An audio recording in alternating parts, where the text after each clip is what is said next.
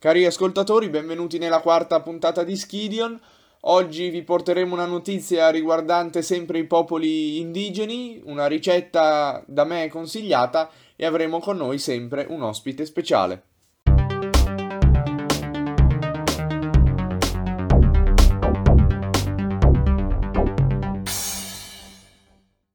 Bene, partiamo subito con la notizia di oggi che riguarda, come vi ho appena detto, i popoli indigeni abitanti della foresta amazzonica in Brasile. Essi infatti rischiano molto a entrare in contatto con le popolazioni cosiddette civilizzate, dalle quali potrebbero contrarre il coronavirus e eh, ricevere danni ingentissimi da esso. E eh, soprattutto in questo periodo la possibilità che le popolazioni indigene incontaminate vengano a contatto con l'esterno è in aumento, poiché è stato nominato a capo del Dipartimento governativo per la protezione dei territori delle tribù incontattate Ricciardo Lopez Diaz, un missionario fondamentalista. E eh, sappiamo tutti che lo scopo dei missionari fondamentalisti non è quello di mantenere incontattate le tribù che vivono nell'Amazzonia, ma bensì quella di andare a eh, incontrarle e diffondere la parola del Signore. Inoltre un altro motivo per cui gli indigeni in questo momento rischiano maggiormente di entrare in contatto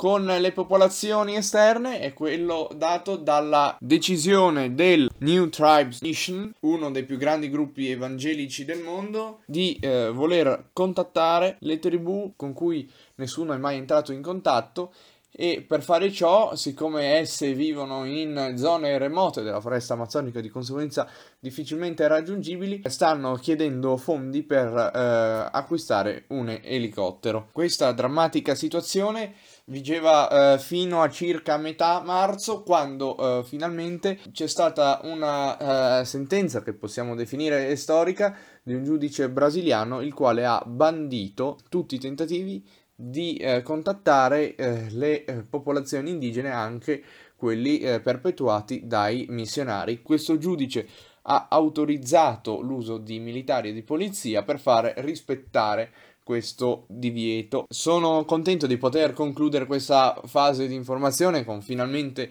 una buona notizia per i popoli indigeni e ora passiamo a una buona notizia per il vostro appetito. Infatti, ora passiamo alla ricetta. La ricetta che oggi vi voglio recensire e consigliare è quella dello strudel di mele che troverete sulla pagina di Giallo Zafferano sia su internet che su YouTube con il nome strudel di mele due punti ricetta originale. Io eh, non ho variato nulla in questa ricetta a parte eh, l'aggiungere una 50 grammi in più di mele rispetto a quelle indicate e a sostituire, poiché non le avevo in casa, i pinoli con delle mandorle tritate. Non vi consiglio di comporre lo strudel nel modo in cui è suggerito su giallo zafferano. Infatti eh, lì eh, suggeriscono di stendere su tutta la superficie della pasta lasciando ovviamente dei bordi sia il pangrattato che le mele e eh, dopo di ciò arrotolare la pasta andando a creare così eh, un vortice io non vi consiglio di fare ciò perché si crea uno strato di pasta interno allo strudel, il quale in fase di cottura non si andrà a seccare e eh, rimarrà bagnato e un po' crudo essendo a contatto con le mele. Invece cosa vi consiglio di fare?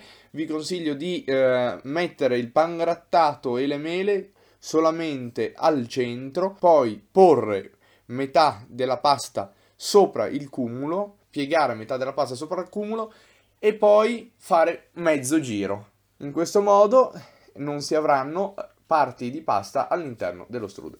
Per il resto la ricetta funziona bene, il risultato è ottimo, dopo una spolverata di eh, zucchero a velo è davvero magnificente. Vi consiglio vivamente di provare questa ricetta che a parte la grande quantità di mele eh, si può fare con eh, ingredienti che si trovano normalmente in casa. Se farete questa ricetta inviatecela sui nostri social Instagram e Twitter al nome skidion-official. Allora, partiamo subito dalla prima domanda. Siccome tu risiedi in Lombardia, qual è la situazione lì? Per esempio, se ci sono persone in giro o cose del genere? Allora, Eh, dove abito io in realtà c'è poca gente in giro, soprattutto io che lavoro, quando appunto vado a lavorare incontro veramente poche macchine su tutto il percorso, c'è anche poca gente veramente che si sposta.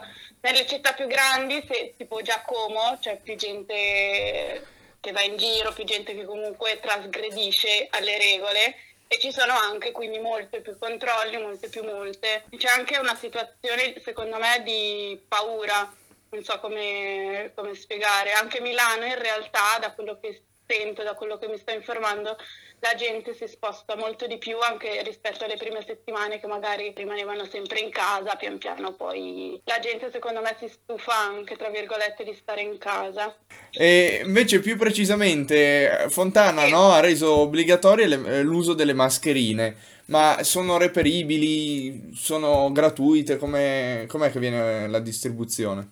Allora, ehm, all'entrata dei supermercati principali, dei supermercati più grandi, di solito le, le danno, non uh, gratuitamente ovviamente, e poi anche all'entrata dei supermercati ci sono anche disinfettanti per le mani, quindi più o meno sono abbastanza organizzati, non troppo perché io so che in alcune parti d'Italia, tipo alcune parti della Toscana, so che proprio te le danno a domicilio, mentre, mentre qua no, cioè, da noi non sono arrivate, sono comunque abbastanza difficili da reperire perché o vai al supermercato e le trovi lì però eh, in giro non è che ci, non ci sono persone che te le danno. Quindi anche lì io vado in giro con la sciarpa, però non è che ha la stessa funzione della mascherina comunque. Invece passando a una sfera più personale, che cos'è che il coronavirus ha cambiato nella tua vita?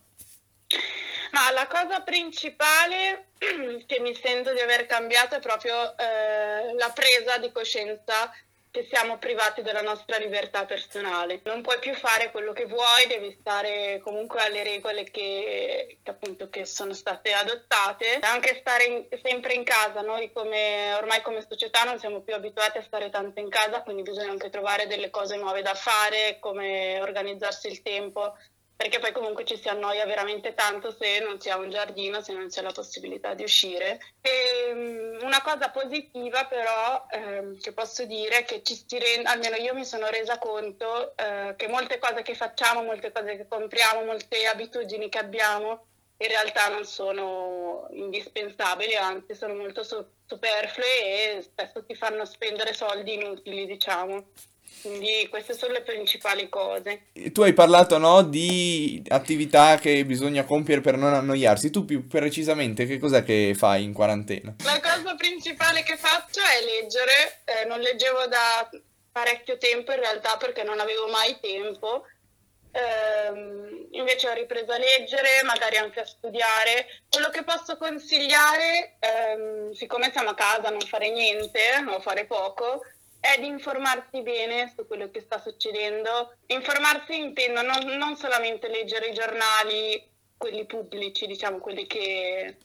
ma andare a cercare magari le notizie un po' più approfondite, in modo approfondito a sentire anche altri, altre, altre opinioni perché secondo me è molto importante per come anche viene eh, passata l'informazione il giorno d'oggi.